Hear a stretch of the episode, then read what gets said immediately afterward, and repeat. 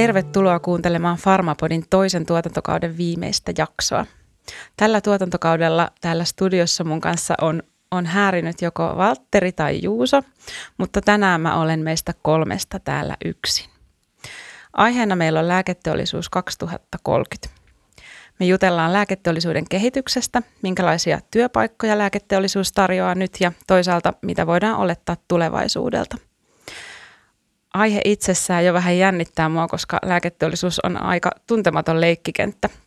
Itselle mä oon koko farmaseuttisen urani, urani ollut ja työskennellyt vahvasti siellä apteekissa ja apteekin asiakaspalvelutehtävissä. Ja täytyy toisaalta sanoa myöskin, että mulla ei ole mitään hirveitä paloa sinne lääketeollisuuden puoleen ollut, mutta katsotaan, jos tämän jakson jälkeen sitten syttyisi jonkinlainen roihu sisällä.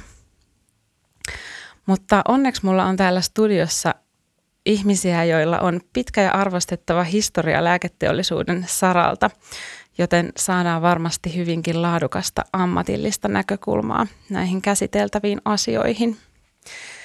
Ja täytyy sanoa, että mua jännittää muutenkin, ei pelkästään tämä aihe, vaan se, että mä oon, mä oon tässä aikaisemmin tällä kaudella sanonut, että mä pelkään johtajia – ja mä oon niin hurjassa tilanteessa, että mä oon täällä nyt tänään kahden johtajan kanssa istun täällä studiossa. Tervetuloa studioon Farmanian lääketeollisuuden liiketoimintajohtaja Kaisa Heimala sekä MSD Finlandin lääketieteellinen johtaja Mikael Pasternak. Kiitos. Kiitos. Milläs fiiliksillä? Erittäin hyvillä fiiliksillä. Nythän on vappu juuri ollut takana ja siitä – ollaan hienosti selviydytty vappua mun ihan lempparijuhlia tälleen ja kevät alkaa ja kesä, kesä tulossa. Miten sä juhlistit vappua? Ystävien kanssa ja sitten käytiin kyllä ihan perinteisesti pyörähtämässä myös tuolla Ullanlinnan mäellä. Mahtavaa. Milläs fiiliksillä Mikael? Ehkä mä yritän nokittaa tässä, että mä pelkään enemmän tämä on mulle joka tapauksessa vieras tilanne, kun tässä istutaan niin kuin kahden osaavan naisen kanssa saman pöydän ympärillä, mutta ehkä se nyt ei ole huono asia, että ehkä niin kuin liittyen tähän osittain tämän, tämän päivän teemaan, niin tota, pelkääminen on ehkä, tai semmoinen jännittäminen oikealla tavalla on ehkä se voima, jolla me saadaan aikaan muutosta, että, että ehkä, se, ehkä se on ihan ok, että tässä vähän se jännittää, että minkälainen keskustelu tästä tulee. Kyllä. Ja tuohon jännittämiseen ehkä vielä Kaisan kanssa mä oon tässä saanutkin tehdä töitä ja on saanut sinänsä kainalot kuivina aika lailla olla tässä, tässä viimeiset kuukaudet oikeastaan siitä lähtien, kun oot taloon tullut. Mutta miten Mikael, kuinka paljon mun pitää pelätä sua asteikolla yhdestä kymmeneen? No en mä kyllä koskaan ole kokenut, että mä olisin pelottava, mutta kyllä mä mielelläni niin kuin liittäisin sen plakkariin, jos se olisi mahdollista saada. Että kyllä mä myönnän, että mä oon itse kokenut samanlaisia fiiliksiä kuin sinä, että jotkut, jotkut meidän yrityksen auktoriteetit on ollut juuri sitä, eli auktoriteetteja. Mutta pahus itselle ei ole kyllä sellaista tunnetta, että se johtaminen olisi tänä päivänä sitä auktoriteettia, vaan enemmänkin niin kuin – jalkapallona olemista, matelemista toisten edessä, jotta saisi toiset tekemään tai näkemään sen suunnan, mihin mennään. Ja se on ehkä just se kaikkein tärkein, että, että ollaan niin kuin kompassina eikä GPSnä, joten se semmoinen niin kuin auktoriteetti täytyy, ehkä jopa niiden, joilla on sitä, niin kannattaisi harkita jättää se jonnekin. En tiedä, mitä Kaisa siitä ajattelee. No aivan samaa mieltä, että kyllä mä liputtaisin tämmöisen niin kuin enemmän valmentavan johtamisen puolesta ja ehkä käyttäisin jopa termiä unbossing. Niinpä, kyllä. Eli tällaista ihmisläheistä mm. lähestymistapaa. Hei, pidetään pieni esittelykierros tähän alkuun, kuten aina ennenkin. Niin kerroksä Kaisa itsestäsi muutamalla sanalla tai lauseella? Joo, eli Kaisa Heimala on mun nimi ja niin kuin kerroit, niin toimin nykyään Farmanialla lääke- ja terveyspalveluiden liiketoimintayksikön vetäjänä ja mulla on itsellä ura lääketeollisuudessa. Parikymmentä vuotta työskentelin eri yrityksissä, eri tehtävissä ja, ja tota, olen tosi onnellinen kaikista niistä työvuosista ja siitä kokemuksesta, mitä, mitä on saanut ja on ammentanut sieltä sitten oppia tähän nykyiseen työtehtävään. Mitä sun työtehtäviin kuuluu Farmanialla? No tietysti nyt on niin kuin mahtava tilaisuus nimenomaan hyödyntää sitä osaamista ja kokemusta, mikä on kertynyt sieltä lääketeollisuuden puolelta eri työtehtävistä ja nyt sitten lähteä kehittämään sitten näitä meidän niin kuin henkilöstöpalveluita yritysten tarpeisiin ja, ja tota, miettimään yhdessä eri asiakkaiden kanssa, että minkälaisia henkilöstötarpeita heillä on, mihin tarvitaan lisäapua ja palveluita ja tota, se, on, se on nyt tässä se isoin asia työpöydällä tällä hetkellä. Niinpä. Mites Mikael, äh, kerroksä itsestäsi muutamalla sanalla myöskin? Joo, mä olen Mikael Pasternak. Mä oon äh, MSD Finland Oy-nimisessä yrityksessä lääketieteellisenä johtajana, eli vedän meidän lääketieteellistä tiimiä siellä. Mäkin olen ollut 20 vuotta suunnilleen lääketeollisuus, vaikka tunnen olevani suunnilleen tuplasti vanhempi kuin Kaisa ainakin tässä, kun mä katselen pöydän yli, mutta ehkä se ei sitten ole fyysisesti mahdollista, että Kaisa olisi ehtinyt 20 vuotta olla siitä, mutta jotenkin tuli semmoinen olo, että, että yhtä pitkään on ollut ja varmaan samanlaisia kokemuksia, mutta tota, meillä me ollaan, MSD on semmoinen, ää, niin, kuin, niin kuin monet saman tämmöiset tota, isompien kansainvälisten lääkeyritysten ää, Suomen tytäryhtiöt, että se on semmoinen niin kuin moniosaajien joukko, että löytyy kaikenlaista, kaikenlaista tota, ää, henkilöitä, jotka logistiikassa varmistaa, että me saadaan lääkkeet maahan ja on myyntilupa-asiantuntijaa ja, ja tota, laadunvalvontaa ja lääketieteellistä osaamista ja myyntiä ja markkinointia ja kaikenlaista, mitä, mitä tota, mieleen voi tulla, että, että semmoisessa yrityksessä on ollut tosiaan nyt viimeiset toistakymmentä vuotta töissä. Minkälaisia polkuja pitkin sä oot päätynyt lääketeollisuuteen? Muistaakseni, ja tämä kuulostaa karmelta, mä aloitan tuolta asti, mutta mä olin kuusivuotias, kun mä päätin, että musta tulee lääkäri. Ja, ja tota, se oli ehkä siinä mielessä tärkein päätös, että musta ei koskaan tullut lääkäriä. Eli ihan tonne ylioppilaaksi saakka, niin mä kuvittelin, että, että, tota, että lääkärit on tutkijoita – että mulla oli niin kuin sellainen malli, joka johti ajattelemaan sillä tavalla. Ja mulla niin kuin silmät aukesi sit siinä, kun, tota, kun aloin niin kuin miettiä sitä vähän syvällisemmin sitten aikuisuuden kynnyksellä. Ja musta tulikin sitten biologi.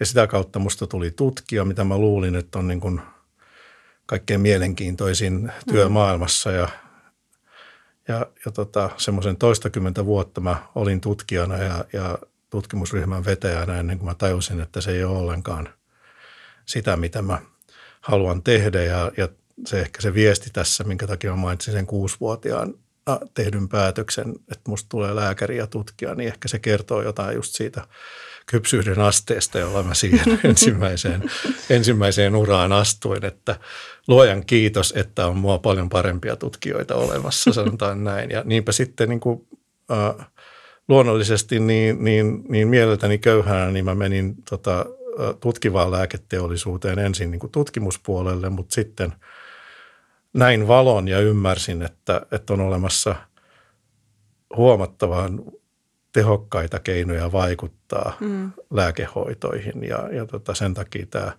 lääketieteellinen toiminta lääkeyrityksessä, niin siitä on tullut semmoinen mun omin juttu ja mä aina sanon, että on niin kuin paras työpaikka, mitä – mitä alalta löytyy, että, että saa, saa tehdä, lääke, käydä lääkäreiden kanssa keskusteluja siitä, että miltä paras hoito näyttää. Ihana tarina jotenkin, tuli, tuli unelmia kohti. Onneksi on käynyt hyvin jo, että vastoin omaa ymmärrystä, niin löysin lopulta paikkani. Niinpä, kyllä. Uskaltaako kysyä, että onko nyt jo sitten se eläkevirka? No kyllä mä ajattelen itse asiassa, mä täytän 60 tänä vuonna ja kyllä mä mietin niin kuin, että joo, tässä on niin, mulla on niin mahtava tiimi, on niin, kaikki on niin jännittävää ja niin kuin tiedätte, kaikki uusiutuu koko ajan. Ehkä me keretään siitä uusiutumista vähän puhuakin tässä. Niin kyllä. Niin kyllä mun täytyy sanoa, että, että mä tiimiläisille niin kuin sanon, että, että sekä hyvässä että pahassa, niin ne voi luottaa, että mulla ei ole ainakaan kiire mihinkään tästä. Että mä nautin tästä päivästä. Minkälainen on MSDn lääketieteellisen johtajan tavanomainen päivä? Mä luulen, että se niin kuin kaukaa katsottuna niin muistuttaa kenen tahansa tavanomaista päivää. Eli mm. toisin sanoen, niin kuin, jos ei katsota, että mitä ne Teams-kokoukset pitää sisällänsä ja Zoomit ja Webexit ja muut, niin, niin niitä on niin kuin,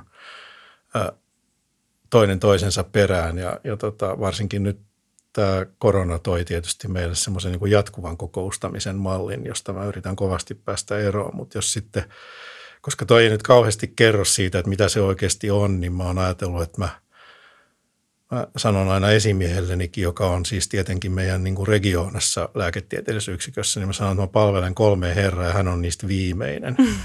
Eli että ensin mulla on tämä mun oma tiimi täällä Suomessa, sitten mulla on se niin kuin meidän tuloksen johtaminen yhdessä paikallisen johtoryhmän kanssa ja sitten viimeisenä nämä, tämä meidän niin kuin funktio, joka, jota me täällä tarvitaan tietysti kaikkein vähiten, eli sitä – niin kuin globaalia funktiota, koska meillä on ne osaajat täällä ja se asiakas on täällä ja niin edelleen. Mutta että, että näiden kolmen välillä se oikeastaan pyörii ja sitten siellä on nämä kolme isäntää niin kuin vie sen ajan. Ja sitten siellä on, sit siellä on tota, semmoinen, mitä voisi sanoa, että plus yksi, niin kuin, niin kuin Sokoksellakin on ne kolme plus yksi päivää, niin se on se plus yksi, joka on ne kaikki yllätykset, mitkä tulee, koska lääketieteellisen johtajan työhön kuuluu allekirjoittaa kaikenlaista ja olla myös tämmöisessä incidence management-tiimeissä ja muissa mukana, niin se välillä teettää työtä, mutta sekin on, se on kyllä mä niin kuin haluan niin kuin, mielelläni osallistuisin semmoiseen niin kuin kehu kilpaa oma työpaikkasi, mm. Jos sellainen kilpailu olisi olemassa. Mites Kaisa, miten sä kehuisit sun omaa työtä ja tai sun työpäiviä ehkä ennemminkin? No ainakin on tosi monipuolisia, hmm. eli nyt kyllä täytyy sanoa, että kahta samanlaista päivää Farmanialla ei vielä ole tullut vastaan. Että toki en ole hirveän pitkään vielä ehtinyt, ehtinyt tota, olemaan, mutta tosi, tosi monipuolinen ja, ja tota, on sitä liiketoiminnan kehittämistä, sitä bisnesvastuuta ja sitten sitä ihmisläheistä työtä, henkilöstöresurssien suunnittelua ja sitä, sitä tiimin, tiimin kanssa yhdessä tekemistä, että, että tota on, tykännyt tosi paljon. Ihana kuulla. Mennään lääketeollisuuteen tästä, tästä suoraan ja lähinnä ajattelin tästä niin lääketeollisuudesta ja työelämästä puhua tähän alkuun. Tai en oikeastaan minä puhua, vaan saada keskustelua aikaiseksi. Ää, miltä lääketeollisuus teidän mielestä näyttää nyt versus sitten kymmenen vuotta takaperin? Että onko, onko tapahtunut jotain radikaaleja muutoksia? Haluatko Kaisa aloittaa? No on varmaan tapahtunut paljonkin muutoksia ja ehkä vielä, jos mennään vielä vähän kauemmas kuin kymmenenkin vuotta, niin ainakin semmoinen yksi iso muutos on varmaan se, että se lääkevalmistus ja ehkä just se tuotekehitys ja kliinisten lääketutkimusten tekeminen täällä Suomessa on vähentynyt.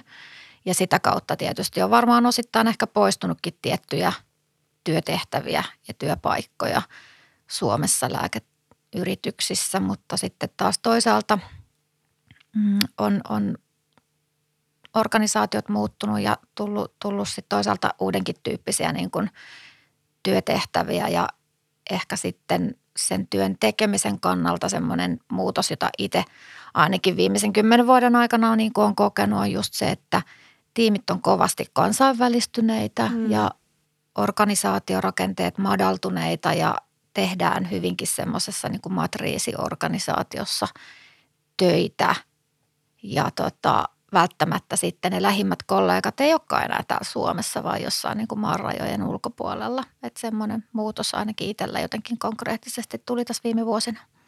Mites Mikael ajattelee asiasta? No kyllä mä komppaan ja sanon heti, että mullakin niin kuin se oli se pyyntö vetämässä, että saanko mä vähän enemmän kuin kymmenen vuotta, niin olisi helpompaa, koska kymmenen vuotta menee niin nopeasti. että, että ehkä jos, mutta jos sen saa niin kuin vähän sen venyttää tuolla, niin kuin Kaisakin sanoi, niin, niin, tota, niin juuri toi haaste, mikä meillä on, että äh, meillä on ihan loistava osaaminen ja resurssit tutkimukseen Suomessa – mutta meillä ei ehkä sit potilasmääriä ole samalla tavalla ja, ja me ei olla vielä keksitty sitä viisasten kiveä tai sitä keinoa, jolla voitaisiin esimerkiksi alueelliset niin kuin er, erikoissairaanhoidon vastuualueet niin kuin voisi jakaa potilaita keskenään tai jollain muulla tavalla saada niin kuin riittävää tämmöistä catchment-aluetta niihin. Niin että toi on yksi, yksi muutos, jossa – menee aikaa, mutta mä oon silti aika toiveikas, että me palataan takaisin, koska Suomessa sekä se lääketieteellinen osaaminen että, mm. että tota, tutkimusosaaminen,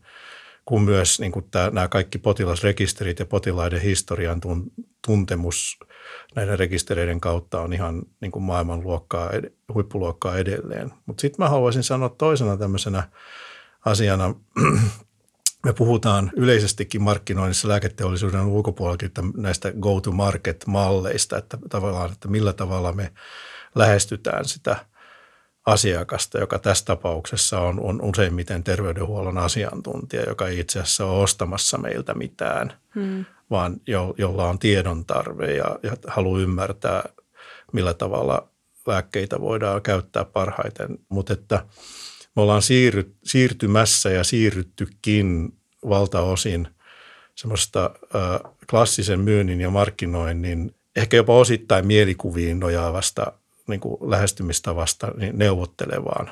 Mitä sinä tarvitset, jotta sinä voisit käyttää tätä tuotetta sun potilaas eduksi? Mitä, mitä ymmärrystä tarvit? Miten, miten tunnistat sen potilaan ja niin edelleen. Ja mä luulen, että se on semmoinen – mutta me eletään, me ollaan aina historiamme vankeja myös, että kyllä se kestää hetken aikaa ennen kuin me ihan oikeasti päästään siihen. Mutta Koetko, että se on samalla muuttunut myös vähän potilaslähtöisemmäksi se tekeminen kokonaisuudessaan myös lääketeollisuuden näkökulmasta? Ehdottomasti kai se on juuri näin ja, ja se, jos ajatellaan, että mitä tässä on niin kuin miten se on voinut tapahtua niin, ettei tässä kuulijoille anneta sellaista mielikuvaa, että me lässytetään täällä ja ollaan niin kuin lääketeollisuus positiivisia, niin tota, et, vaan että siinä olisi jotain totuuden siementäkin, niin, niin tota, ajatelkaa, että ei ole kovin kauan. Mä olen ollut jo aika iso poika, kun verenpainetautia ja, ja, ja korkeaa kolesterolia ja diabetesta on opittu uusilla oraalisilla lääkkeillä hoitamaan tehokkaammin. Niin tehokkaasti, että itse asiassa ei välttämättä ole siellä enää tilaa hmm. ä, isoille uusille tai että uusi sanotaan toisinpäin, iso, uusien innovaatioiden pitää nyt olla tosi isoja, jotta ne löytäisi niin kuin potilaansa. Mutta silloin, kun nämä tuli, nämä tällaiset lääkkeet, niin oli niin kuin tavallaan ymmärrettävää, että imu oli valtava. Ja silloin myöskin markkinointikoneisto ja myyntikoneisto mm. oli valtava. Ja kaikki toimi silloinkin yhdessä, mutta eri tavalla. Nyt ne ongelmat, mitä me ratkaistaan, niin on sen tyyppisiä, ja ne ratkaisut on sen tyyppisiä, niin kuin esimerkiksi biologiset lääkkeet. Ne vaatii niin kuin mieletöntä osaajaa, osaamista siltä käyttäjältä, ja koska sen osaamisen tuo se lääkkeen – kehittäjä sinne, niin, niin se vaatii myös osaamista meidän työntekijöiltä, niiltä, jotka siitä keskustelee, joten sen takia se on muuttunut enemmän tämmöiseksi, että neuvotellaan ja etsitään se, että mikä tässä nyt oikeastaan on se jutun juoni ja millä tavalla tämä, tämä kyseinen tuote voisi olla hyödyksi. Mikä on sitä vaikuttavaa hoitoa ja siihen liittyy myös hoidon kustannukset, mistä varmasti puhutaan nykypäivänä aika paljon enemmän kuin silloin joskus kymmenen vuotta sitten. Joo, ja sitten viimeisenä ehkä, jos nyt saan käyttää tätä tämmöiseen niin kuin vähän, vähän aiheesta sivuun vetää, niin kustannusten jälkeen niin tämä vaikuttavuus, eli, eli siis tämä tämmöinen niin kuin arvoperusteinen lähestymistapa, niin se on myöskin semmoinen, joka erityisesti lääketeollisuudessa on nyt kova, kova hitti ja ihan syystä, ja ehkä myös tämä sote-uudistus vie meitä siihen suuntaan, niin että hyviä, ei, ei tulevaisuus näytä ollenkaan huonolta niin kuin – potilaan kannalta, eikä se ole koskaan näyttänyt. Se on, terveys on niin tärkeää, että kyllä terveydenalan toimijoita aina löytyy. Miten sä koet sitten, että tämä vaikuttaa niin kuin työntekijätarpeeseen nämä muutokset? No mä mainitsin tuossa yhden semmoisen, josta jos lähdetään siitä helposta ja, ja, ja yksinkertaisesta. On huutava pula sellaisista henkilöistä, jotka ymmärtää tätä arvoperusteista terveydenhuoltoa ja, ja osaisi paketoida sen sellaiseen – kuosiin, että myös kaikki toimijat ymmärtäisi sitä. Jos niin kuin ajattelee lääketeollisuuden kannalta, niin se tarkoittaa käytännössä sitä, että kun sote-uudistus pyrkii siihen, että kaikki rahan käyttö terveyden puolella olisi samanarvoista, että pyrittäisiin niin kuin arvottamaan sitä uudella tavalla, niin sehän on tämä arvoperusteisen terveydenhuollon niin kuin idea, mutta meillä ei ole sitä dataa olemassa eikä meillä ole sitä, niitä osaajia, mm. jotka, jotka tota, pystyisivät sitä meille selittämään, että millä tavalla saadaan tämä uudistus tapahtumaan nopeammin kuin 20 vuodessa. Mm. Aalto-yliopistossa ja muissakin tota, yliopistoissa voi, voi opiskella tämän, näitä tuotantotalouden aluetta, jolla nyt on suurempi kysyntä lääketieteessä kuin koskaan aikaisemmin. Mutta sitten toinen on just tämä, että kun tämä, tämä lähestymistapa on muuttunut, niin se tavallaan se ää, sosiaalinen älykkyys ja kyky ymmärtää sen asiakkaan tarpeet, niin sen täytyy, se on aina ollut siellä, siellä asiakaspinnassa totta kai. Mutta nyt meidän täytyy saada niin kuin professoritason asiantuntijoita palkattua, jotka edelleen osaa käydä sen saman keskustelun, mutta jotka tuo siihen keskusteluun sen oman osaamisensa lisäksi. Ja se on niin kuin, että se ei riitä, että sä olet hirveä huippuasiantuntija jossakin, vaan sulla täytyy olla se sosiaalinen kyky koska se, ja se moniosaaminen, joka tekee ehkä rekrytoimisesta haasteellisempaa ja jännittävämpää Niinpä. kuin koskaan aikaisemmin.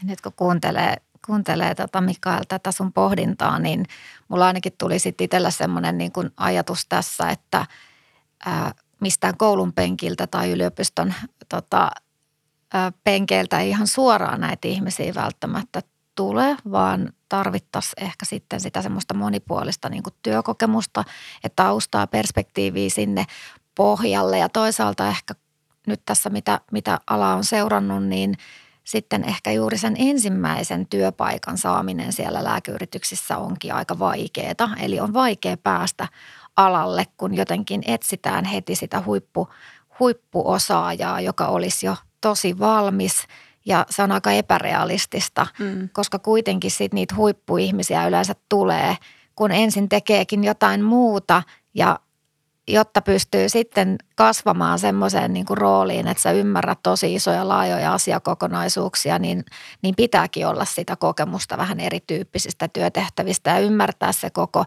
koko toimialan kirjo. Ja, ja tota, pitäisi keksiä nyt joku semmoinen niin kuin keino, keino, keino sitten, niin kuin, että saisi uusia, uusia tota, niitä uteliaita ja tosi innostuneita ihmisiä alalle.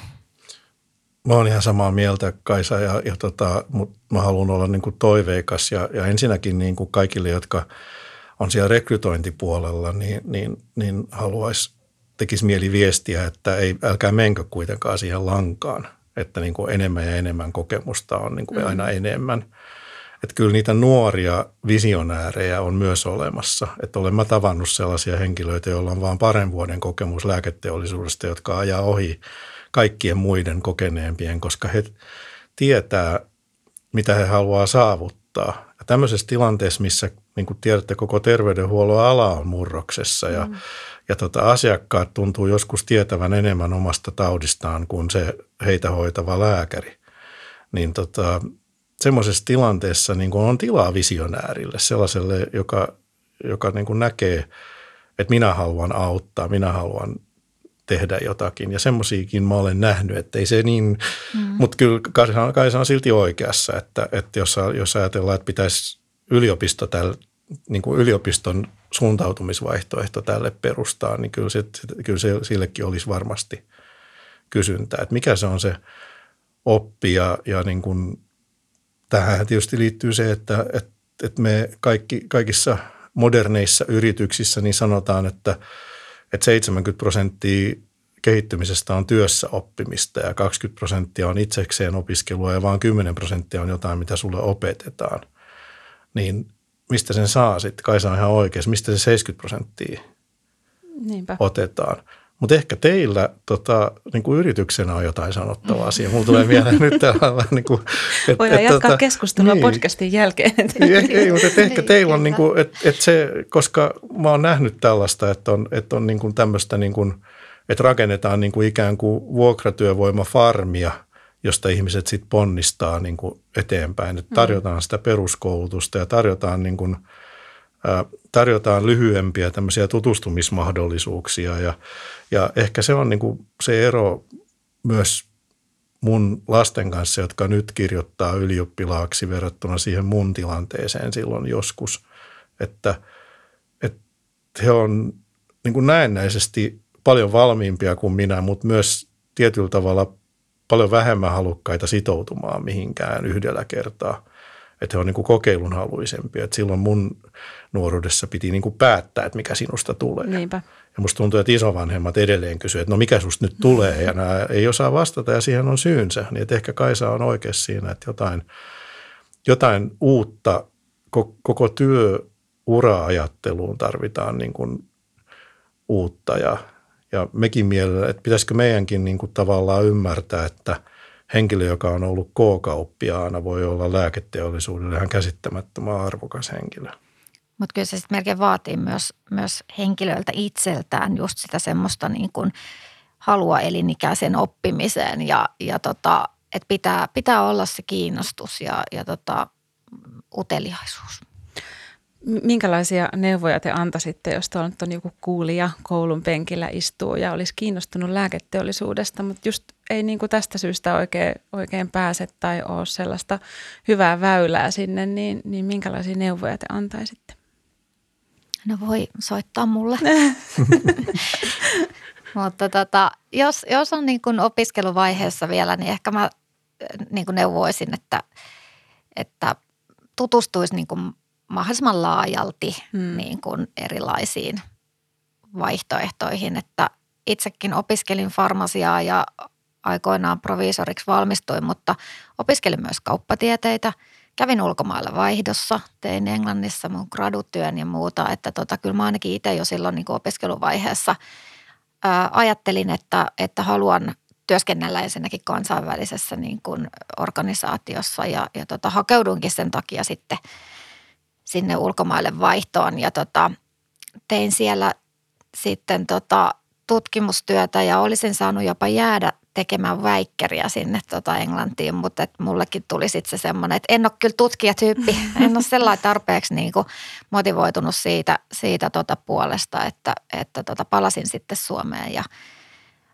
sain työpaikan sitten kansainvälisestä lääkefirmasta.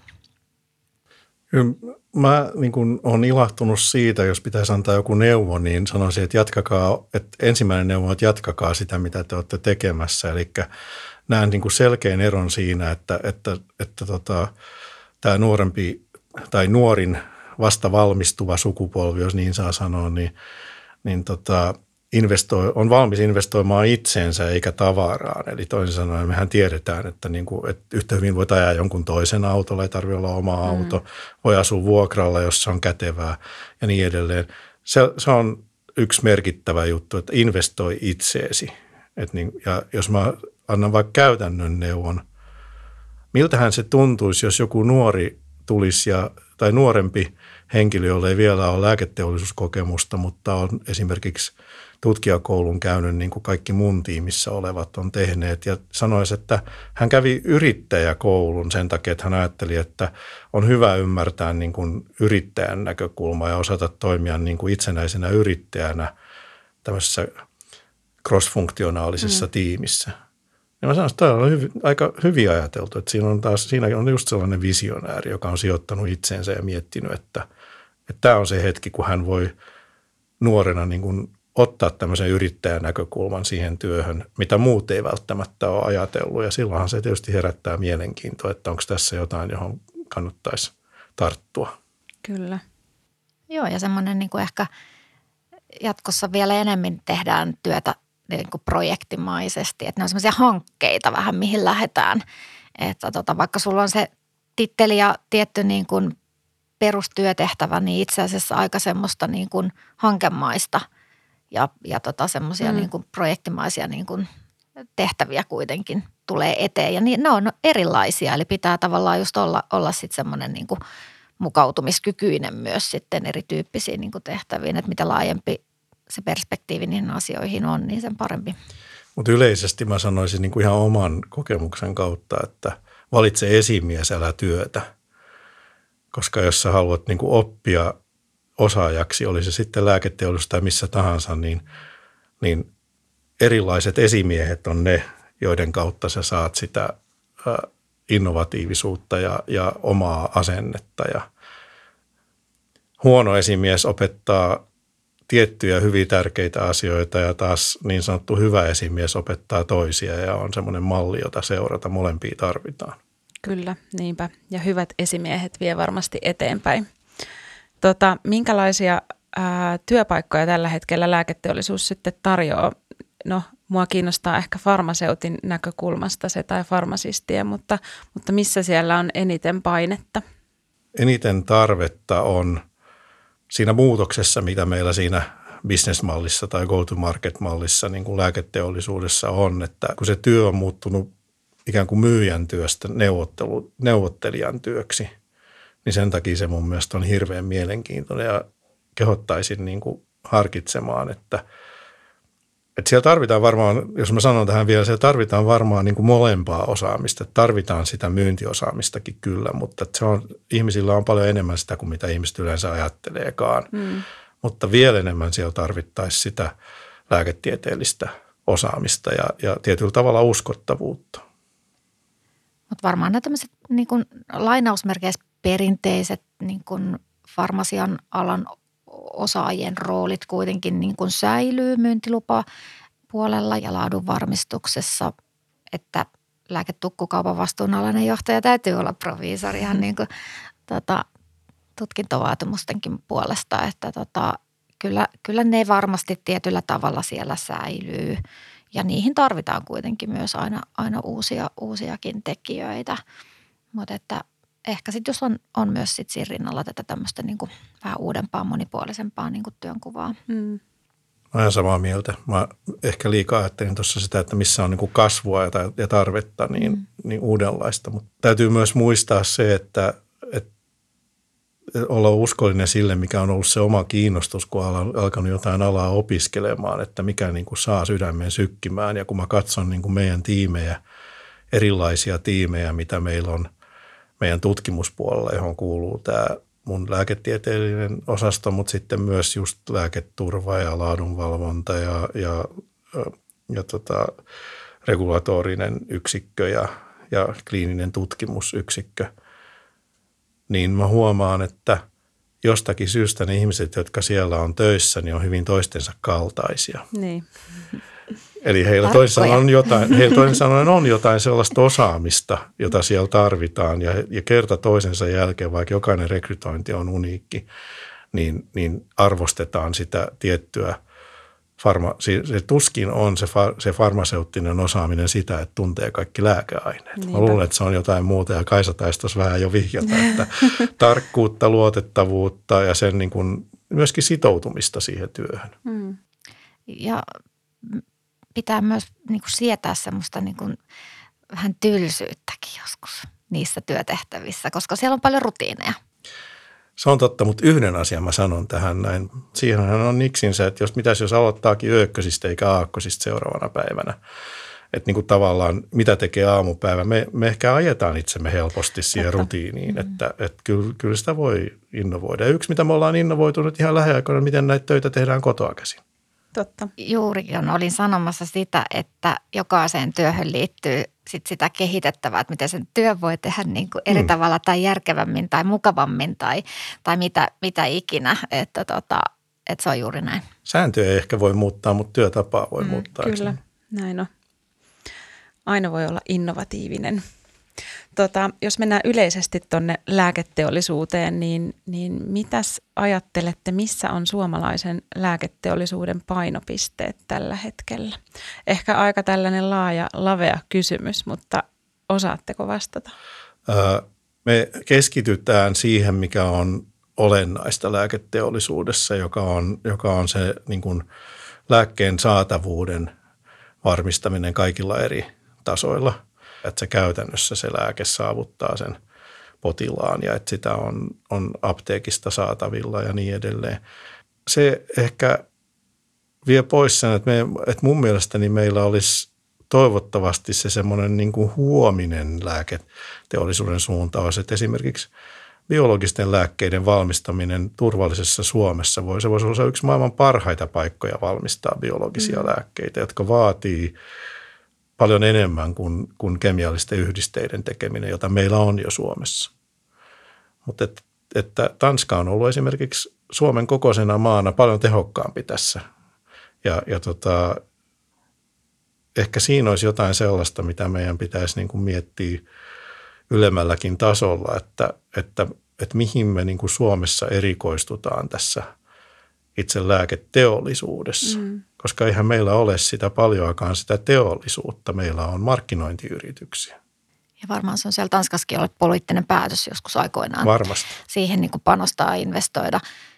Ja tota, tietysti kun me ollaan tosi pieni maa, niin se on ihan totta. Meidän täytyy niin kuin yhdessä eri tahojen ponnistella sen eteen, että täällä Suomessakin potilaat saa ne uudet hoidot käyttöön mahdollisimman nopeasti. Joo, mutta se on, jos me ajatellaan niin kuin, minkä takia Google ja, ja niin edelleen niin katsoo, että dataa voi säilyttää Suomessa turvallisesti, niin, niin kyllä mun mielestä niin kuin se – lääkkeen toimitusketjun katkeamattomuus on niin tärkeä mm. asia ja meillä Suomessa on niin korkeata osaamista biologisissa prosesseissa, että jotenkin mä näkisin sen itsestään selvänä, että niin kuin Kaisa tuossa sanoi, että, että, että, että, tota, että täytyy keskittyä johonkin ja se on vain yksi mun ehdotus, mutta mä toivoisin, että me niin kuin siirryttäisiin ajattelemaan, että koska esimerkiksi tutkimusinvestointien saaminen takaisin on äärimmäisen vaikeaa, eikä me saada niitä samanlaisina takaisin kuitenkaan, koska kaikilla on vähemmän aikaa kuin mitä mm. aikaisemmin ja lääkeyritykset odottaa, että pitää tutkimukset saada nopeammat rekrytoinnit on tärkeitä ja niin edelleen. Että se osaaminen, niin siinä saattaa olla semmoinen, että kunhan se on riittävä osaaminen, niin se huippuosaaminen ei enää ikään kuin maksa takaisin sitten. Että mm. Meidän pitää miettiä, miten meidän huippuosaaminen muutetaan hyödylliseksi. Ja meillä on tietysti ainutlaatuinen geeniperimä täällä Suomessa ja meillä on erinomaiset biopankit ja siinä varmaan on semmoisia pieniä onnistumisia jo saatu tai jopa isojakin, isompiakin harppauksia ja sitä kansainvälistä yhteistyötä ja rahoitusta sen lääketutkimuksen osalta sitten, miten näitä biopankkeja voidaan hyödyntää. Tämä on just sitä, joo, juuri tota mä tarkoitin, kiitos Kaisa. Eli just, että, että ei, ei me mennä, ei me päästä takaisin enää siihen, että Suomi on kliinisen tutkimuksen luvattu maa sillä tavalla katsottuna kuin mitä se aikaisemmin ollut ja niillä mittareilla, mutta uusilla mittareilla kyllä. Hmm. Luin tällaisen äh, VTT eli Teknologian tutkimuskeskuksen äh, selvityksen. Se oli tehty tässä vuonna 2020 tai siinä alkupuolella – ja tota, siinä selvitettiin muun muassa just tätä, että miten voitaisiin kasvattaa lääketeollisuuden tuotantoinvestointeja ja sitten tätä kautta tuoda, tuoda niitä työpaikkoja myöskin sinne tai tänne meidän Suomen maahan. Ja sitten siinä puhuttiin myöskin tällaisesta, että just lääkekehityksen tutkijakoulutukseen tulisi sisältää enemmän just näitä liiketalouden ja, ja yrittäjyyden opintoja, mistä, mistä puhutkin tai puhuitkin tuossa aikaisemmin, Mikael. Niin miten, miten sun mielestä näitä koulutusohjelmia ja koulutusmahdollisuuksia pitäisi muuttaa palvelemaan niitä lääketeollisuuden tarpeita? No mun mielestä olennaisinta on, siis niin kuin pitää, pitää sekä lääketeollisuuden katsoa niin kuin, ö, silmiin sitä tosiseikkaa, että mitä me tarvitaan, mm. että sitten tietenkin niin kuin koulutuspuolen niin kuin tavallaan ymmärtää, että mitä ne opiskelijat tarvitsee, mutta jotta, se, jotta nämä asiat kohtaisi toisensa, niin täytyy käydä enemmän keskustelua ja, ja, ja hyväksyä se, että lääketeollisuuskokemusta voi opiskelija saada vain lääketeollisuudessa. Että sen tavallaan sen asian konseptoiminen ja opettaminen paperilla ei välttämättä ole kaikissa tilanteissa se optimaalinen. Mm. Että, että semmoinen tietty niin kuin kisällilähestyminen on ainakin edes ö, jossakin määrin, niin voisi olla mun mielestä yksi semmoinen asia, jolla niin kuin, ja sitä voisi tapahtua useammalla eri tasolla.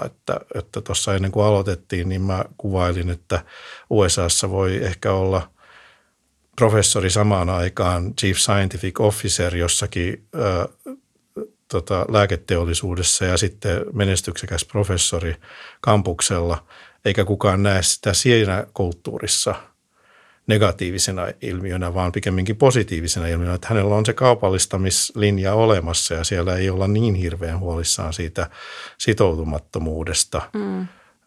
Ja sanoisin tänne meillekin, että kyllä me siihen kontrollit löydetään, että ei meidän pitäisi tehdä sitä niin kuin, en, niin kuin before the fact, sitä niin kuin liikaa sitä semmoista huolehtia. Että sitten jos ajatellaan niin kuin opiskelijoiden kannalta, meillä oli just MSDllä tota, tämmöisen – EUn korvos PhD-programmin liittyen niin, niin tämmöinen, mitä ne kutsuu industrial secondment, eli meillä kävi kolme ulkomaista väitöskirjan tekijää, vietti kuukauden MSDllä ja, ja, ja he sanoivat, että, että se oli valtavan jännittävä kokemus, että he ei ollut ikinä ajatelleet, kun he tapasivat 15 eri osaajaa, niin kuin eri alan osaajaa MSDllä, että, mm. että miten se voi olla mahdollista, että tehdään niin paljon erilaista ja, ja he näki, niin kuin, että se saattaa olla heidän tulevaisuuden uransa.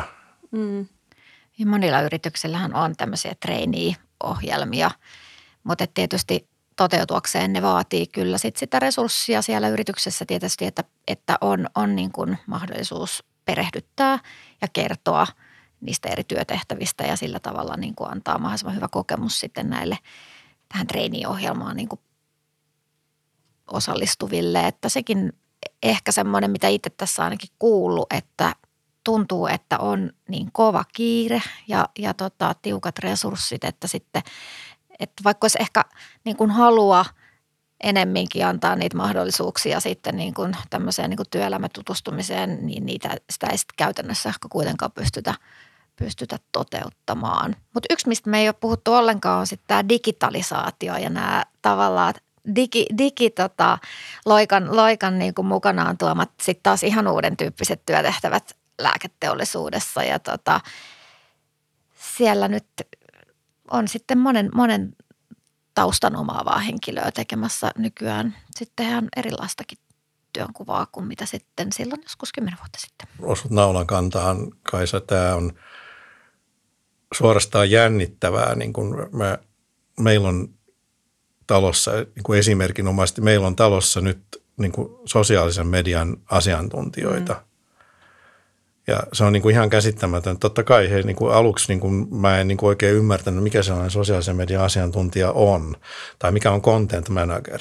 Mutta sitten kun mä tajuan, että kun lähestytään niin kuin joko sosiaalisen median ehdoilla jotain asiaa tai sitten sen niin kuin content managerin osaamisen ehdoilla, eli niin kuin tavallaan ajatellaan, että on jokin viesti tai jokin tieto, niin minkälaista sisältöä siitä pitää tuottaa ja mihin kanaviin – ja mitä jotta, toisaalta saa sanoa. Niin joo, sekin, mutta että, että ylipäätänsä niin kuin, jotta se olisi arvokasta, jotta se niin kuin, että tavallaan jos ajatellaan sitä, että, että jos me Kaisan kanssa perustetaan lääkeyritys tai lääkemarkkinointiyritys, kun meillä on nyt yhteensä 40 vuotta sitä kokemusta ja sitten me ruvetaan tota, lähettämään sähköposteja lääkäreille. Ja sitten me ihmetellään, kun mitään ei tapahdu. Mm niin, niin mä tarkoitan, että tämä on niin se, mitä me osattiin tehdä ennen kuin meille tuli nämä osaajat. Ja enkä mä tarkoita tällä, etteikö me jotain olisi ymmärretty, mutta että kyllä mä niin sanon, että se digiloikka oikeasti tapahtuu lääketeollisuudessa siinä, että, että ymmärretään rekrytoida sellaisia ihmisiä, jotka ei ymmärrä niin kuin lääketeollisuudesta ehkä hmm. tullessaan yhtään mitään – mutta kyseenalaistaa sen, että, että mulle ei riitä se, että, että joka kymmenes avaa sen sähköpostin, vaan sanoo, että kyllä mä haluan päästä siihen, että puolet avaa sen. Niinpä.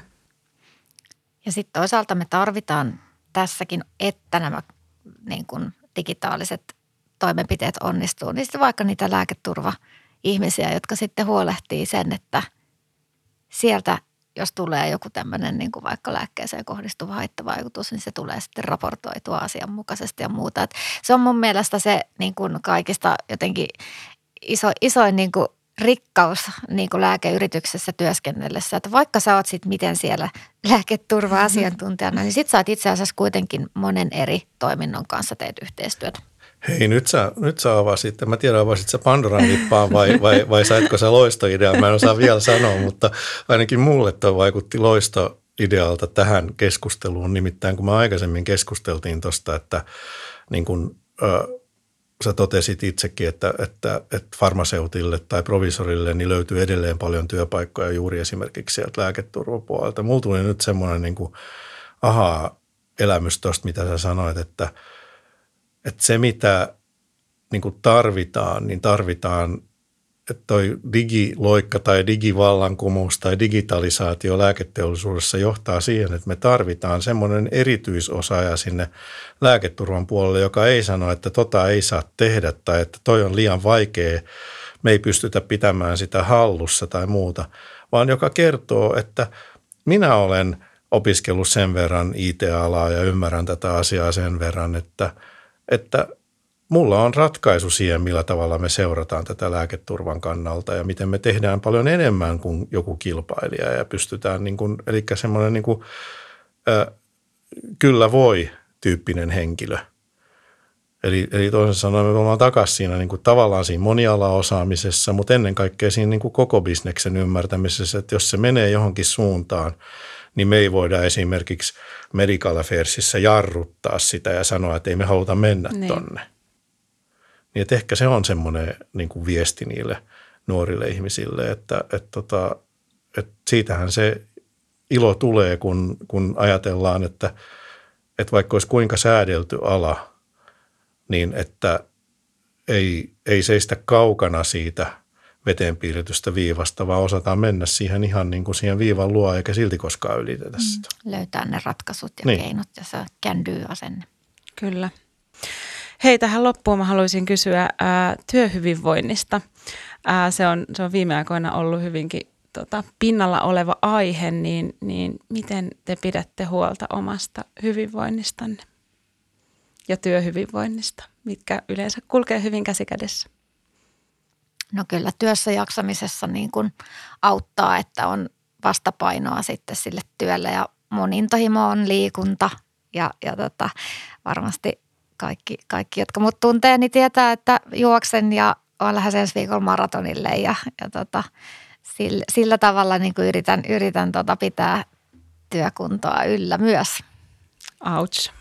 Maratoni, ouch. Mites Mikael? Niin, mulla on tähän niin kuin itsekäs ja vähän vähemmän itsekäs vastaus. Se itsekäs vastaus on puutyöt, jotka on mun semmoinen suuri, suuri intohimo. Mutta, tota, mutta se vähemmän itsekäs ehkä on myöskin lähempänä totuutta, eli, ja, eli jos ajatellaan niin kuin ajankäytön kannalta. Että mä oon sillä lailla onnekas, että mulla on väärät arvot varmaan monen mielestä, että mä oon niin kuin ensisijaisesti perheen isä Vantaalta ja sitten mulla on harrastuksena tämä lääketeollisuustyö. Mm. Et se on niin kuin, ja, ja, se on ihan, mä niin kuin koen, että se on niin kuin ihan totta, että en mä, mä en ole koskaan kokenut, että, että työ veisi multa enemmän aikaa kuin mitä mä annan sille. Että ehkä mulla sitten on väärät arvot, että mä en ole sitoutunut riittävästi, mutta että silti mä oon siinä mielessä onnekas, että, että mulla on sitä omaa aikaa riittävästi. Mun mielestä toi ei kuulosta yhtään väärältä, vaan hyvinkin oikealta lähestymistavalta työelämään. Ää, tämä oli Farmapodin viimeinen jakso tältä kaudelta ja tästä on hyvä jatkaa kesän ja kesälomien odotusta. Onko lomat lähellä? No aika perinteisesti taitaa heinäkuu mennä lomaillessa. Joo, mulla samoin, mutta silti mä lisään siihen, että kyllä ne lähempänä on kuin mitä. eilen. Et, et Voisi vois sanoa, että nehän on kuukauden päässä, kun nyt ollaan toukokuussa ja se on heinäkuun, niin tässä on kuin yksi kesäkuun välissä. Niin kyllä. Niin Hei, kiitos vieraille, kiitos Kaisalle, kiitos Mikaelille. Saatiin todella mielenkiintoista keskustelua aikaa ja opin itsekin paljon, paljon uutta. Tästä olisi voinut jatkaa vielä pidempäänkin. Kiitos teille. Kiitos. Kiitos. Ja tämä oli just niin jännittävää kuin pitikin. Kiitos siitäkin. ja iso kiitos kaikille meidän kuuntelijoille. Moikka!